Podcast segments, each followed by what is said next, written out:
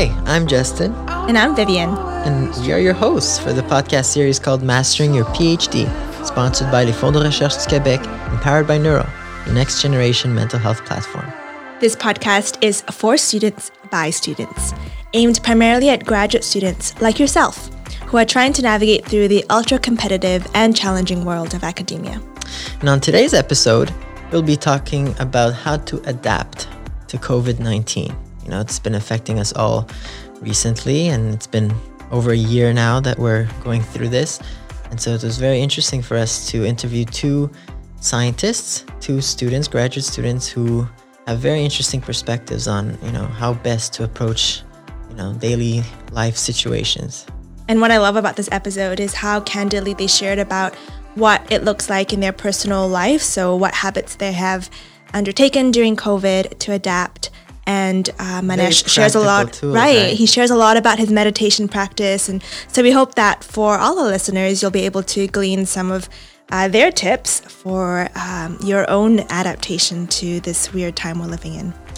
So please welcome Elias Jabbour, Masters in Experimental Medicine at McGill, and our very own mental health researcher here at Neuro, and Manesh Girn, self proclaimed psychedelic scientist who has his own YouTube channel, Instagram page. You can go follow him, and also a PhD candidate in neuroscience at McGill as well. Without further ado, let's dive right in.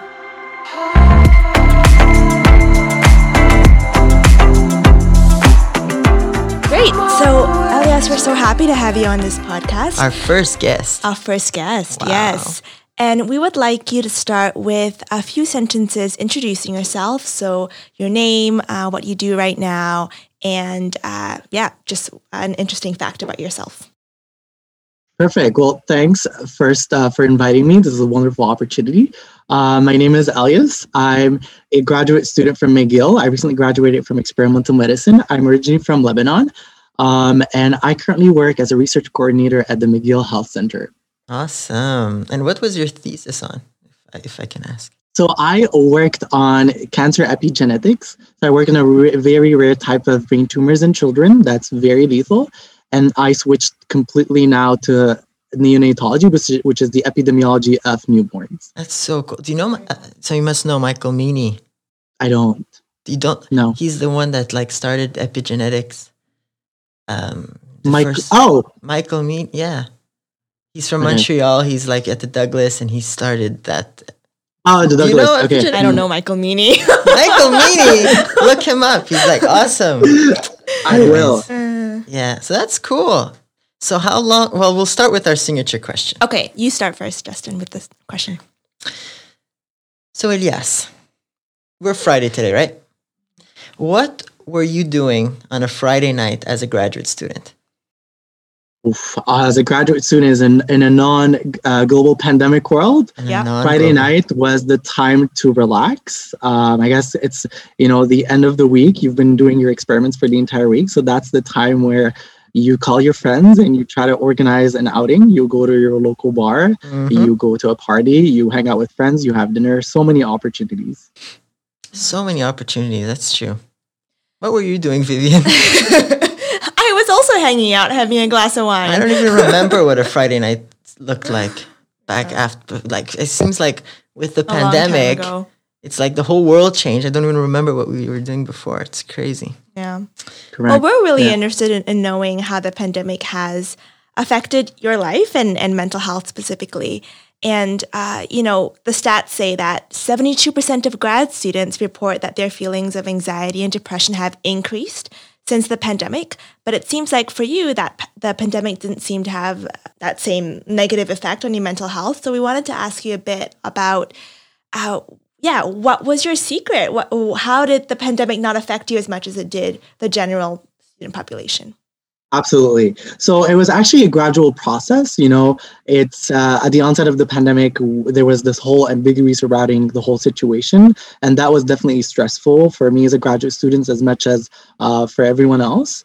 Um, and, you know, in terms of uh, its impact on on my progression of my thesis, having to, you know, stay at home instead of doing doing work in my laboratory, um, that was a little bit stressful at first. And that took me a lot of time to adapt to the fact that i have to sit at home uh, unmentored for a specific amount of time not being able to reach out to people um, having to rely on myself and you know develop this tendency to be independent and drive my research forward.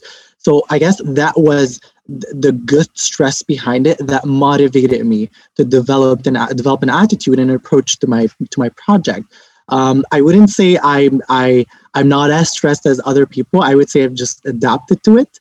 Um, and I, you know, there's there's habits that I come up with every single day. Tell now that I work, yeah. I, yeah. So now that I work, um, I try to have a log sheet of what are the things that I'm doing uh, within the hour. And whenever I feel like uh, staring at the screen for three consecutive hours with no interaction with human beings, um, if and if that becomes too much for me, I just pause. I call, you know, my face, my my my phone is always right next to me. I just FaceTime the, the first available person and try to talk to someone, just ask them about their day, tell them about my day. If there's a colleague that I can help, I'll just find a good opportunity to socially interact with someone. Keep the human connection, right? Mm-hmm. That's really correct. Yes. Um, and and that helps. Um, and whenever I'm done, I always try, whenever possible, to try to go outside, walk, mm-hmm. even if I'm not, you know, going inside of stores, even if the malls are closed, just try to walk outside, feel feel that you still have something that you can do outside of your apartment, outside of your four walls. Um, so that's something that I try to do, and I prioritize having to walk outside every single day at least once, whenever I can throughout the day. Um, and whenever possible, I try to work out, exercise at home, try to sweat it off because you know we're sitting at home, we're sitting at the chair for seven, seven consecutive hours. It's always good to, you know, turn the screen on, put some music on and release some heat. Uh, that's great. Yes. Yeah. And I mean, you you recently took the initiative too to join Neuro. So I'm guessing that t- prioritizing your mental health was also something that that really um, you know, came to you during the pandemic. Can you talk to us a bit about how you got interested in mental health and from, you know, brain cancer to mental health? What was that jump for you like? Yeah, yeah, for sure. So thanks for bringing that up because that's a that's a question that we've discussed with Justin here uh, before. Um, I guess I I like many other people thought I would be immune to mental health problems that you know we're young where we have all the energy we have all the time in the world we can just work work work and grind.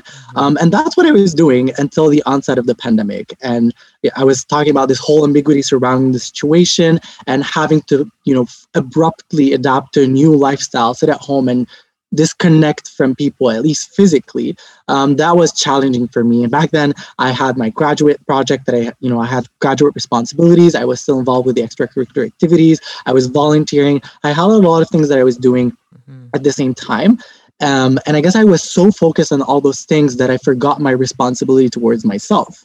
And I forgot to give myself the time that I needed. You know, we're always inclined to help other and contribute to society, but if you're not in a good place yourself, you're not going to help other people get into the right place. If you are stressed out, you cannot help someone who is stressed out as well. Exactly. So you need to also take care of yourself. And I guess that is just going through that episode of losing a sudden interest in everything and having to you know just focus on the now and and not being able to plan things on the long term made me you know reflect at night every single day made me think about mental health acknowledge that yes i am stressed out. Yes i am you know down today. Yes i i lost my interest in all those things.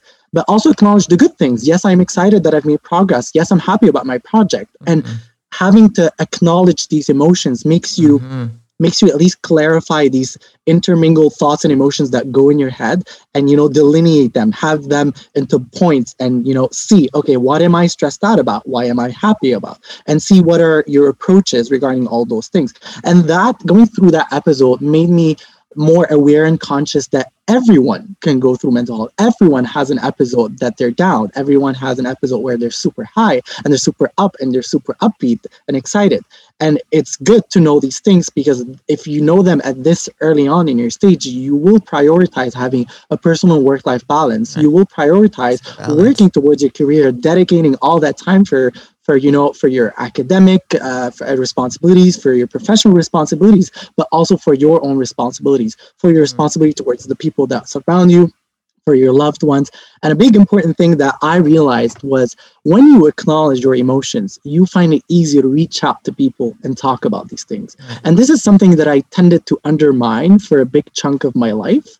Um, where I would see mental health as a, as a thing that not everyone would relate to, that talking about your emotions is not something that you can easily do just because not everyone would understand what you're talking about. Right. But a big step for me to overcome that was acknowledge the fact that I am stressed out.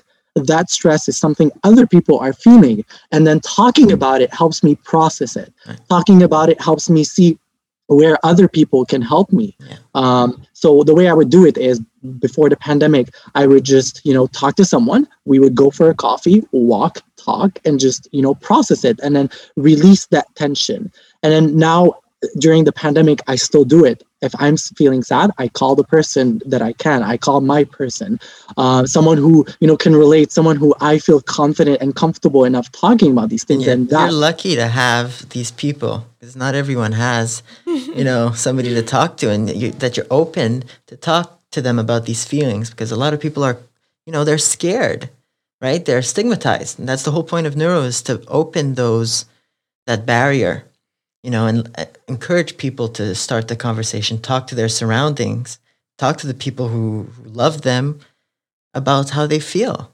And, you know, we were talking about in research how we have to define how we feel, not by illness definition, like I saying I feel depressed today. What does that mean? You know, we have to define how we feel with the emotions that we feel. Like we have five primary emotions?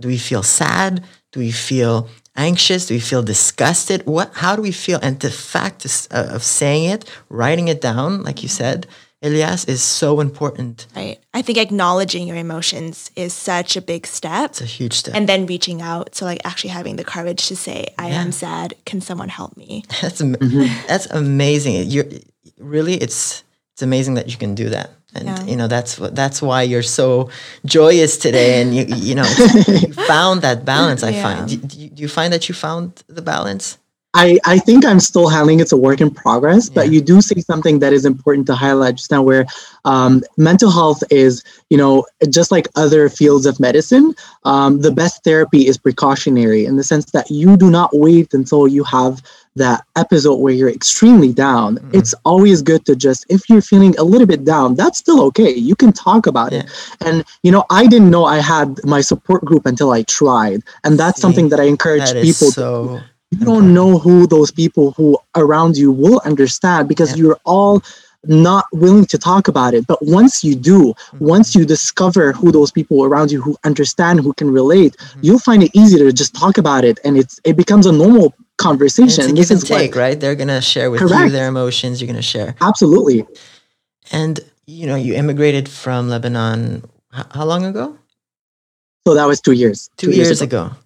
Yes. So, what were the challenges that you faced as a graduate student, um, international student, in terms of funding, in terms of finding your social n- network, your new se- social network in the city?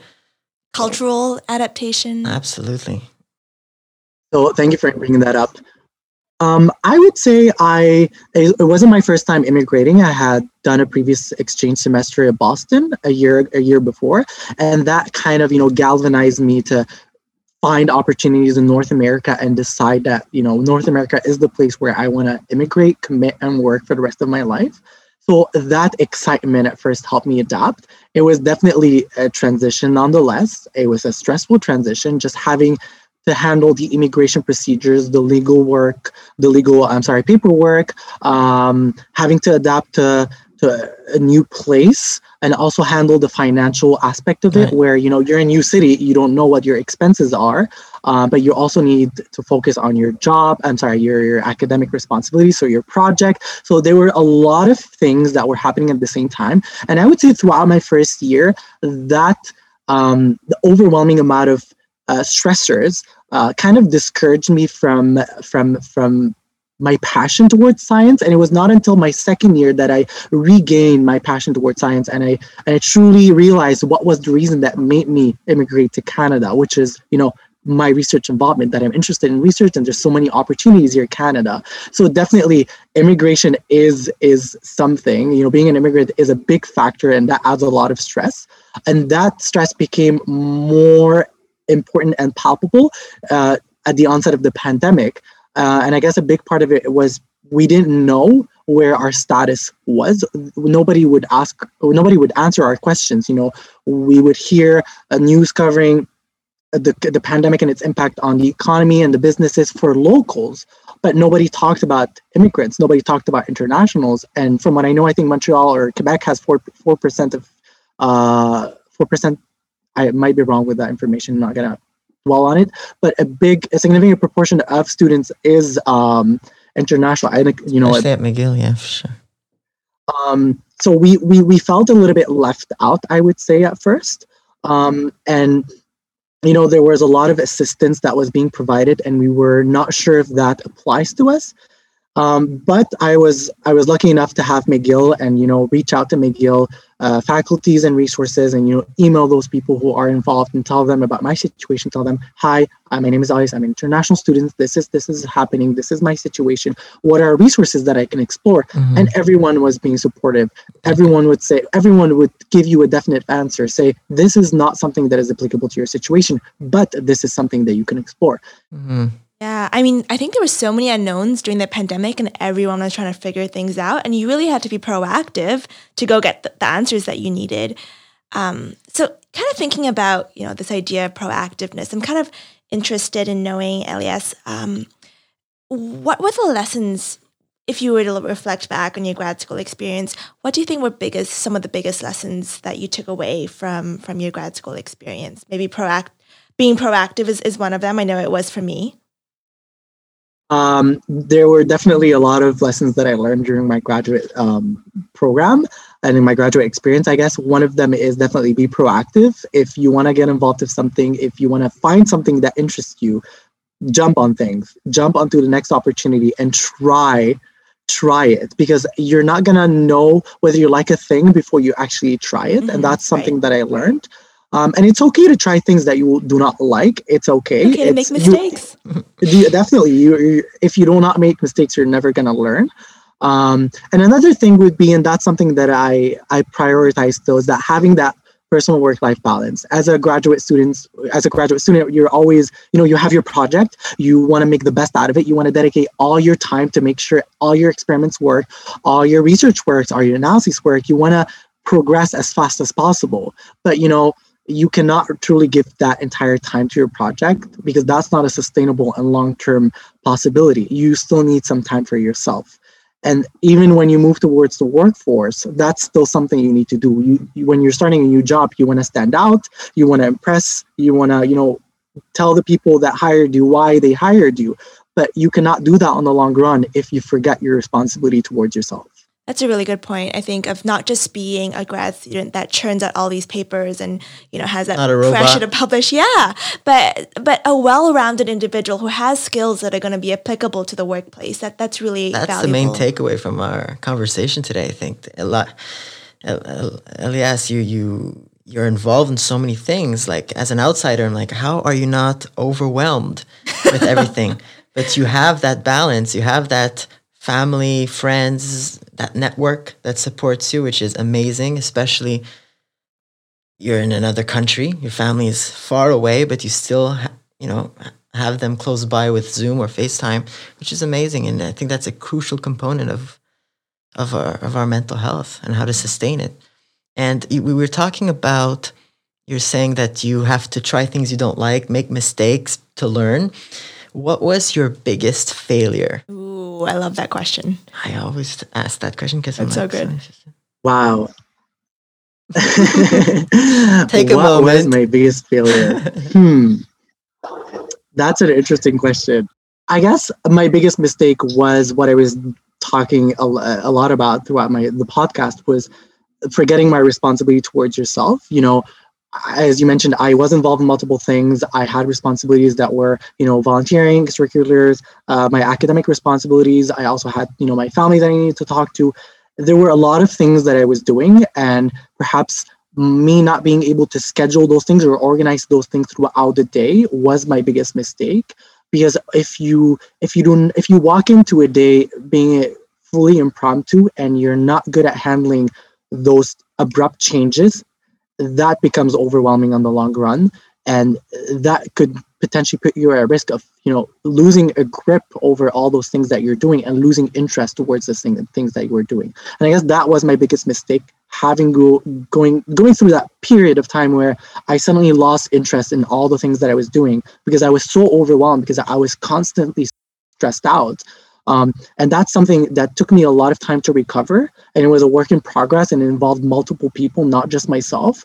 And that's a mistake that you i think you learn from uh, for the rest of your life. That's one of those mistakes that you kind of need to not commit but you need to acknowledge or you need to see whether you going through it or seeing another person going through it uh, for you to become primed to take care of yourself but also take care of people. And ever since that period of time i i would notice who among my peers is might be going through those same things might be you know in a stressful situation might be losing interest towards their project. And you know finding it easy to talk to those people because you've been through that. You can talk about your own personal experience. You can tell them what you've learned so that they avoid going through it. So that's that's great. So you know gener- generally you live without any regrets all your failures you transform them into fuel for your your life for your future. It's great. And last question for you What is your one recommendation for our listeners today? Graduate students, some professors, mostly graduate students. What would you recommend in general to keep up their yeah. mental health? Um, yes, um, I'm gonna. My only recommendation is um, acknowledge acknowledge your emotions because if you remain in denial of the fact that you're stressed that you're perhaps not excited about things how are going um, that could lead to a lot of pent up energy that you could otherwise be handling that could be a lot of you know emotions that you could translate and turn into something positive if you're stressed out acknowledge that you're stressed out and see what is the source of that stress. Is it something that i can manage? Can i turn it into a positive stress? Can i turn it into an energy to motivate me to you know progress more uh, in terms of my project in terms of my personal life? Just acknowledge it. And that's a big big big factor towards improving mental health. Acknowledging that everyone can feel certain emotion. Everyone can feel stressed out anxious depressed but also happy uh, excited about things acknowledge your emotions. That's my only recommendation for my listeners today. Beautiful. Thank you so much Thanks for being with us. It's it was a pleasure. It's so interesting. Uh, yeah. Uh, we'll be talking about this, uh, you know, um, for a while after. It's you know, in summary, acknowledge your emotions. Have Take a strong support network. Yeah, a strong right? support network. Yeah, have time for yourself. Keep a routine. You know, working out, going outside, taking walks and participate in all kind of activities. Even if you're not going to like them, try them and you know, hope for the best. Maybe something's going to stick. so thank you so much, Elias. Thank you, Elias. Thank you so much for having me and I really appreciate the work you do. Awesome. See you next next lab meeting, research meeting we have. Research meeting. okay. Good? Okay, good job.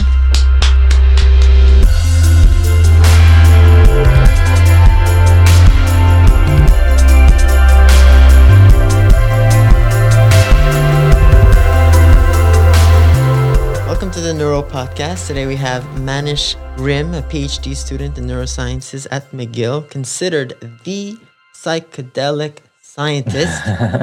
We're very excited to have you on, Manesh. How are you doing tonight? Yes, today? I'm doing well. Thanks so much for having me. Pleasure. Great. So, one thing that we love asking all of our guests that come on this podcast is what would you be doing on a Friday night as a grad student? What, what would I be doing on Friday night as a grad student? Yes. Yeah. So what is a typical pandemic? Fri- yeah, before the pandemic, what would a typical Friday night look like for you? Huh, huh. That's a good question. Hmm, what would it be doing? Probably um, hanging out with my girlfriend, maybe having a movie night with her, or if the weather's nice, uh, just walking around, going, uh, seeing what's outside, just literally just getting out of the house and exploring Mm-hmm. and enjoying the city, right? Uh, either that or uh, probably be maybe reading, uh, reading or playing my guitar or something along those lines. Wow. And Oh, cool. You play the guitar. I do as well. That's fun. Yeah, great, great. Yeah. so so those are activities that pretty much stayed the same during the pandemic as well. Yeah, more or less, to be honest. Like the only thing that changed was seeing other people than my girlfriend. Is that getting too much? yeah. Nice. we found ways to make it work. But yeah, definitely the thing that's different with the pandemic is uh, hanging out with other friends and, you know, me hanging out with her friends groups and her hanging out with mine and etc. Uh, it's less of that. Um, Hopefully soon uh, it'll come back. Awesome. So can you talk to us a little bit about your PhD project in summary a little bit? Yeah, so my uh, PhD itself is on the default mode network. So I do fMRI brain imaging research, and um, I have three, four projects just characterizing the default mode network in different ways. Uh, you could say. Um, one of these, uh, I just describe each one a little bit. Like one is using a task that I, I designed, kind of adapted um, from past work. Uh, we obviously have, we haven't collected data yet. That COVID kind of put a stall on that but um, kind of seeing how does the default mode network encode um, kind of priors or expectations for cer- for perception, Mm. and how, how does kind of um, kind of priming somebody by uh, causing them to remember a certain context, let's say, how does that bias the processing of a subsequent stimulus, and how does that relate to connections between the default mode network and perceptual regions, for example? A lot of people think the default mode network is involved in daydreaming and we're not like focused on the external world, but we're trying to show how it, it is really involved in that. Yeah. So tell us a little bit more for our audience who maybe you know, they don't know about the default mode network. What Like is me. exa- Oh, there you go. Okay, What yeah, is totally, it? Totally. is it? Yeah. yeah. Totally. So the default mode network is a network of brain regions um, that does a lot of interesting things. So uh, this network is heavily involved in basically any process uh, associated with memory. So it's involved when you're planning or imagining the future, when you're remembering the past, when you're reflecting on who you are and what your traits are and your likes and dislikes, etc. Um, it's involved in kind of understanding movies, let's say, understanding narratives. Uh, we kind of use it to to parse our experience in these high level ways, we could say. And um, and so this network is obviously involved in so many different aspects of our day to day functioning. And um, but like when it was first discovered, people thought like uh, it was discovered in the context of when people weren't focused on a task. So it's like when you're focusing on a deliberate task in the external environment, the default mode network becomes deactivated. Um, and then when you're just left alone to your own devices to do whatever you want, it becomes more active. So then you're like, oh, like what's it doing? And uh, kind of what the research suggests is that it's involved when we're daydreaming and mind wandering in our own world. Because obviously, when we're in that state, we're thinking about our past, our future, imagining um, our interactions, social interactions. It's another big component of it, etc. But with my research, I'm showing like, yeah, it's involved in those things, but it also facilitates interaction with the external world. It's not only these memory processes that are internal. Um, this is kind of stuff that my supervisor does, and this is I'm building on that in my research. And how would it facilitate interaction? So, for example, again, it's it's very involved in memory, right? And Mhm. when we um, experience the world, uh, we often do it through our expectations, right? Yeah. Uh, these kind of so-called predictive coding approaches. It's like we'll when we see when we enter a certain context, we expect certain things to be there.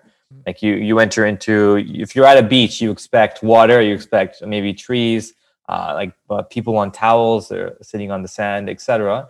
And so your brain based on its past memory of similar contexts, is kind of loading these expectations. And so you could say that whole process um, is involves a default mode network. Oh. And this applies to social context. If you go into a club, you're expecting certain people to be behaving a certain thing. You go into an office, it's different. Um, so the idea is that through it creating these representations of context and scenes, default mode network is it's what's allowing us to make those expectations. Interesting. And is it something that is strengthened by sleep or by not doing anything? Or is it something that we are born with and just stays the same throughout our lives? Hmm. I I think the main thing that kind of uh, maybe builds that is this experiences, diversity of experiences, and um, I guess you know the amount to which we'll have expectations or a model for a particular Right. context is depends on how much we're exposed to it, right? Right. right. So it And is very flexible in that sense. Mm-hmm, mm-hmm. And what are you finding in terms of looking at the fMRI? Are you finding that the default mode network lights up differently for different individuals, or is it largely similar regions? Um, can you talk mm-hmm. a bit about the fMRI work that you do? Yeah, for sure. So for this project, we actually haven't collected data yet, so I'm just going based on past studies. Mm-hmm. Um, but in general, it, it's the case that um, there are differences across people, of course, and, and, again, that's probably linked to how much experience they have on how and various other like personality factors and whatever. But um, uh, in general, um, there's a connected there's connectivity between the default mode network and regions involved in, for example, executive function, perhaps cognitive control, um, and even like like visual areas, like straight to visual cortex as well.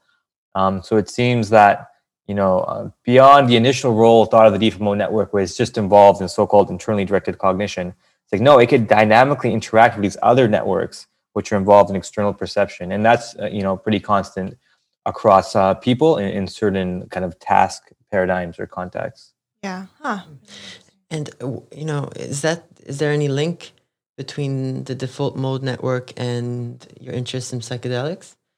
Yeah, totally. So psychedelics are fascinating because um, one of the things they can do, and uh, kind of one of their effects that seems to have a lot of therapeutic uh, relevance, is your ability to induce these experiences where you feel one with everything, where you mm-hmm. you dissolve your sense of being an individual person located in this body, and you just kind of blend with everything, and you feel this unitive oneness experience. People often experience it as a very euphoric and like um, almost sacred state. They use all these kinds of terms. Right. It's very significant and meaningful, etc. Um, and there is research uh, linking it to the default mode network to some degree.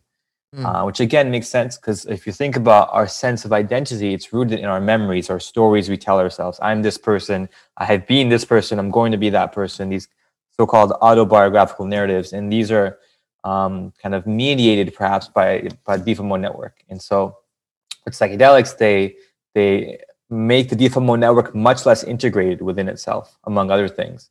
And so, it's kind of disrupting the normal patterns of connectivity, which presumably are what disrupt our sense of self. Interesting. And then we would be able to reconnect everything afterwards with new, more positive experiences or that's often yeah, that's that's how it's, that's how it's described a lot of the time. But um, again, this is pretty speculative and we don't know for sure, but it, it seems very intuitive that something like that is going on. And, and Manesh, what got you interested in all this research in psychedelics or the default mode network? Was there something particular that, that got you interested in this? Yeah, for, for me, it came through an interest in meditation and wow. uh, and this kind of thing. So when I was like I don't know, tenth grade, eleventh grade, uh, I was going through kind of a rough time. I was kind of a lot of my friends who were my friends in earlier years kind of turned on me, and I was kind of bullied no. by them and mistreated, and I was kind of in a dark place in a sense. And there was this person. Uh, he was like a career counselor dude at my high school. Uh, really interesting, like older older man and uh, he gave me a book on Zen Buddhism. So he's like, "Oh, I feel like you'll like this." And Zen is like obviously very meditative tradition of meditating to attain enlightenment, etc. Mm-hmm. And I found it fascinating. I'm like, this is a way of training and stilling the mind in order to gain greater greater clarity on our lives and live from a greater place of contentedness. And that's kind of um, motivated me an interest in kind of how we can so radically change how we perceive and operate in the world. Hmm. um, through training our minds in a sense. And this led me to interest in other kind of spiritual topics um, like Eastern mysticism, East and West, and and philosophy. And eventually, I got to I found a book um, where I came to through my various readings to a book talking about LSD assisted psychotherapy. So it was a book written in uh, 1975, I believe, called LSD Psychotherapy by the psychiatrist Stan Grof basically he did over 4,000 ses- sessions of, with people with high dose LSD and had meticulous notes on it all. And he was describing how these people routinely went into these deep, uh, mystical, spiritual states that usually only you know meditators after 20 years could get into. Right. Um, and, and and really, that people were just entering uh, states of consciousness, consciousness that you'll read in just like the literature from around the world and cross cultures. Because meditation is hard, right? It's not something like okay, let me start meditating tomorrow. and then you yeah. automatically, okay, Zen, you know you're zen Yeah, with yourself and it's hard. Like i, I You get distracted. Get Like, what am I eating for lunch? you know so this lsd assisted um this assistance that yeah that lsd can provide or other drugs can provide just makes that whole process quicker.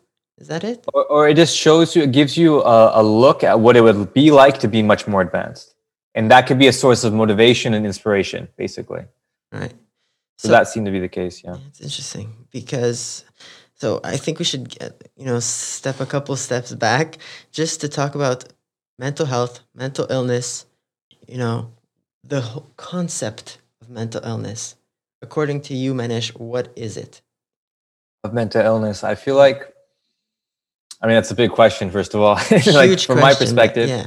I, I think hmm, a lot of it is the consequences of things that are unintegrated or unacknowledged. Um, that's how I'd call it Wow. uh, in, in a sense. Because, for example, we, somebody suffers from anxiety or, or very poor self esteem, and this leads to anxiety and depression and, and inability to function as they want to. Right. Um, but a lot of the times, that self esteem issue is rooted in childhood experiences, it's rooted in being bullied, and maybe parents gave you a hard time, didn't give you the validation you wanted, Yeah. um, or told you that you were inherently bad in a, in a sense. Yeah. And these things translate into the various disorders afterwards, right? So I really think like like the the etiology, like the underpinnings of a lot of distinct disorders, uh, comes just from a very similar roots, and uh, which are just experience adverse experiences when we're younger, uh, compounded with our sensitivity, which is due to genetics, um, and also the way they manifest um, is also like very related to genetics and your sensitivity. So one person might undergo a trauma traumatic experience, and their response is to be um, you know a manic depressive or, or and, and like really have these spurts of crazy energy Mhm. and then go down and whereas another person might just be like really you know uh, suffer from depression and be low energy all the time or another person might get adhd because they need to dissociate from that traumatic experience and now their attention is hard to control. And so i really think that a lot of mental illness is again like unintegrated trauma or adverse experiences or even just um, internalized beliefs and behavior patterns that were adaptive at some point to make you feel safe and are no longer adaptive but we they're so ingrained that we can't escape them. Yeah. So interesting because th- those would lead us to, you know, to find the treatments, the correct treatments for such illnesses. Because if we understand where it stems from, then we Mm. would be able to address those issues. And it seems like it's related to the default mode network in many ways. Sense Yeah, self and identity. Because you were mentioning the default mode network, right, is a regroupment of experiences, grows with the number of experiences that you have. So if we have maladaptive experiences or adverse, as you said, experiences during youth, would that, in other words, screw up your default mode network in, in a way? it's a cool framework of thinking about it because we were just talking about how our, we live through our expectations which are encoded by the default mode network. And if these expectations are all negative expectation is the world is a is a bad place. We have to be scared of it. It's dangerous. Uh, Mhm. people don't want the best for me. You know if you internalize that as a child then yeah you're going to be living through that lens and you, it becomes a self-fulfilling prophecy because now you're you're expecting it and you almost seek it out because you think you want confirmation for your world model which is what people want right Sure. i really think that's a big factor Yeah. So getting a bit more personal, since you know this is about mental health and grad students, I wanted to ask a, question about about mental health for you in this graduate experience, and you know you can comment on, on how however general or specific you want, but in this time of of either the COVID or before before the pandemic, even what was mental health like for you, and um, did did any of this meditation or what was some coping or um, success uh, tactics that you used to help with mental health? Yeah, for me, it's always been um, to live a very balanced life. So I've always like had strong boundaries with myself, like no working on grad student stuff after let's say five or six p.m. And uh, I make time for myself. I always play my guitar. Yeah, You know, I guitar. maintain I maintain half an hour to an hour guitar almost every day for most of grad school, and um, you know I meditate every morning, every night. I w- go to the gym three, four times a week. I interact with my girlfriend. I, you know, I very much make a, a very conscious explicit effort to incorporate different aspects to my life. Um, But always have- how? How do you do it? Because you have so much on your plate. You know, you have the psychedelic scientist, which is a YouTube page, Instagram page with amazing content of psychedelics. You have a actualization coaching uh, program on Instagram as well, Manesh Girn Coaching. And you are implicated in all kinds of different startups in the world of psychedelics.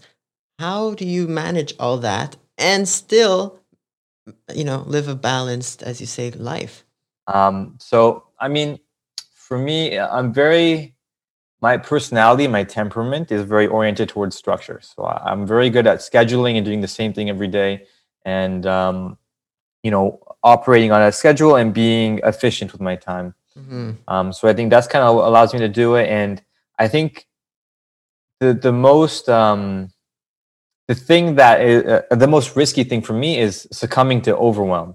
So if I were to think, sit down and think and write out all the things I'm doing, I'd be like, what is this craziness? right But how I try, I do my best to operate. And I think it's through, you know, many years of, you know, meditating every day, I compartmentalize my mind. So like I'll be Hmm. doing something at two o'clock, but then at three, because I have a whole nother thing I'm doing, I just, just like try to, I remove myself from that and move to the next thing.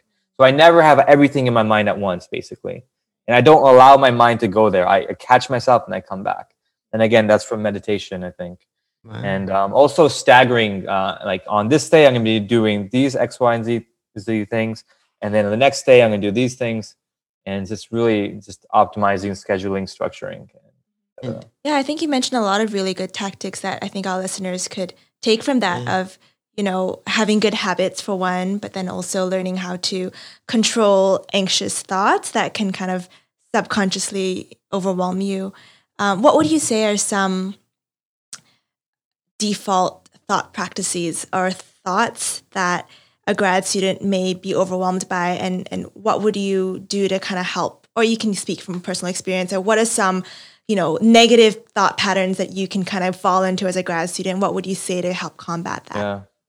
Like a very common one, as we all know for grad students, is like imposter syndrome. It's like, yeah oh, I'm like, I'm way over my head. How can I be doing these things? Why am I Like, here? I can. yeah, exactly. Um, but I think for me, the, the way I deal with that is you have to separate the feeling from the thought, right? Mm, So the thought that I'm not enough is a secondary consequence of a feeling in your body.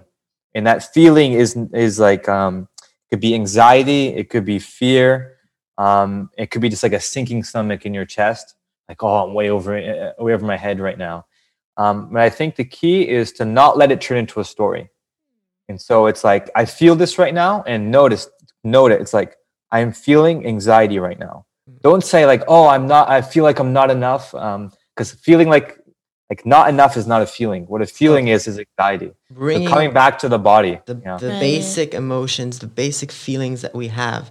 You know a lot of people you know say oh i feel depressed or i feel anxious but why? You know try to mm-hmm. find you know introspectively what causes that depression feeling or that anxious feeling and actually feel you know being connected with your emotions. I think that's a huge huge part exactly and, and you'll notice that when you have that come up and instead of going into story going into a Yeah. mind which will propagate and amplify it um, just breathe and relax and Hmm. and just feel it and then it'll it'll move through you much faster and you'll Wow. find yourself getting over it um, because again when you when you have that emotion comes up you've you've you've a decision point Yeah. one way to go is create it into this big story in your head on how you're not enough and ruminate on it Mhm. which will just strengthen it, its hold on you, Yeah. or see it for what it is. It's a feeling that's coming up that's probably not objectively, you know, accurate. It's just like your own insecurity being triggered, right um, and it's allowing yourself to sit with the feeling without letting yourself go into the story. And over time, you'll notice you're much better at handling that emotion when it comes up. And the meditation is the main aspect behind that. The, Yeah, So it- the and- fact of feeling your emotions and and and you know being at one with them and being able to control that decision point because a lot of people you know they can't even feel that decision point just Yeah, goes yeah. up right let's totally, say totally. is that all stemming from your work in meditation work Yeah. meaning your practice Hundred percent, yeah. Like I, I've been a daily meditator since I was maybe eighteen. I'm 27 uh, in a few days, uh, and so meditation is such an integral part of how I interact with the world. I don't know how people live without meditating, wow. to be honest. So tell us more about what your practice sounds like or looks like on a daily basis. Is it is it something that we can all do? Mm-hmm, mm-hmm. Um, definitely. I think everyone like everyone goes through the same process when they when they start meditating. You get really frustrated. Your mind is crazy, and you're like, I can't do this. And then uh, the people who get good are people who experience that, but just keep trying, keep trying, keep trying, um, and you get better, right? So like meditating is never easy for anybody starting out right? It's just a necessary process. And um, I think a big misconception is that meditation is not thinking about anything. Let's, let's start with that, right? For me, meditation is encompasses a set of practices which are aimed at allowing you to cultivate greater distance between you and your thoughts and emotions. That's all it is. And and how it works is um, for me when I meditate, let's say, um, one way to do it is by focusing on your breath or focusing on any aspect of your body. And the practice, let's just say the breath for, for ease. You want to notice just your breathing. So your air going in, out, mm. in, and you're just trying to stay with it the whole time. And you're gonna lose it, like no matter what. But the key is when you lose it, noticing that you lost it and come, back, back without judgment, without saying anything about it or thinking anything about it. And that iterative process of focusing losing it, catching it, refocusing, sustaining, losing it, catching it, refocusing, sustaining. That's what meditation is, that loop. Mm. It's not like a, a, unless you're like, you know, a super advanced meditator where you're just mm-hmm. in focus for like right. extended periods. It's like it's a very dynamic, iterative process. Yeah, and I like what you said about having no shame or judgment when you come back, like when you lost it and yeah. came back. Because those are just more thoughts, you know. If I'm struggling with depression or anxiety, or I want to do something to try to integrate my default mode network or try to uh, work through some childhood trauma, what would you recommend? What would what are some ways that even without psychedelics we could still harness some of the benefits of reintegration right now for for grad students? Mm-hmm. I think um, many things, but I think one is just knowing yourself, knowing yourself well. Uh, what I've done a couple times in my life is write a structured autobiography. So I kind of just like you know. You. Writing yeah. wow. Totally. Amazing. Like I, I just like detail like you know as much as I remember like I had a not like total detail obviously but like in some level of detail like this was my experiences and you know kindergarten to grade four and then grade four to start out high school then high school to whatever up until now. Uh, last time I did it was like a year ago but through this process um, of knowing yourself and knowing the significant events that have occurred in your life um, you can discover like oh that's where that pattern originated. Oh this is probably why i think this way. And i think expanding your self-awareness through ex- exercises like that and journaling and just analyzing yourself like the first step to overcoming things. Because if you're not aware of something you can't overcome it right? So i think awareness is always the first step and that can come through through journaling reflecting um, just spending time with yourself and allowing yourself to go there and uh, and uh, and detailing what comes up, right? And uh, taking an active and, approach. Uh huh. Totally. At the end of the day, it's all about just empowering yourself to take an active role in your own mental health and doing things to change it. You know. So great. So we're gonna invite you again eventually, maybe season two. Um, cool. Sounds great. Yeah. Good. Thanks for having me, guys. It's lots of fun. Yeah, Pleasure, of course. Speak soon. Okay. You too. Take care.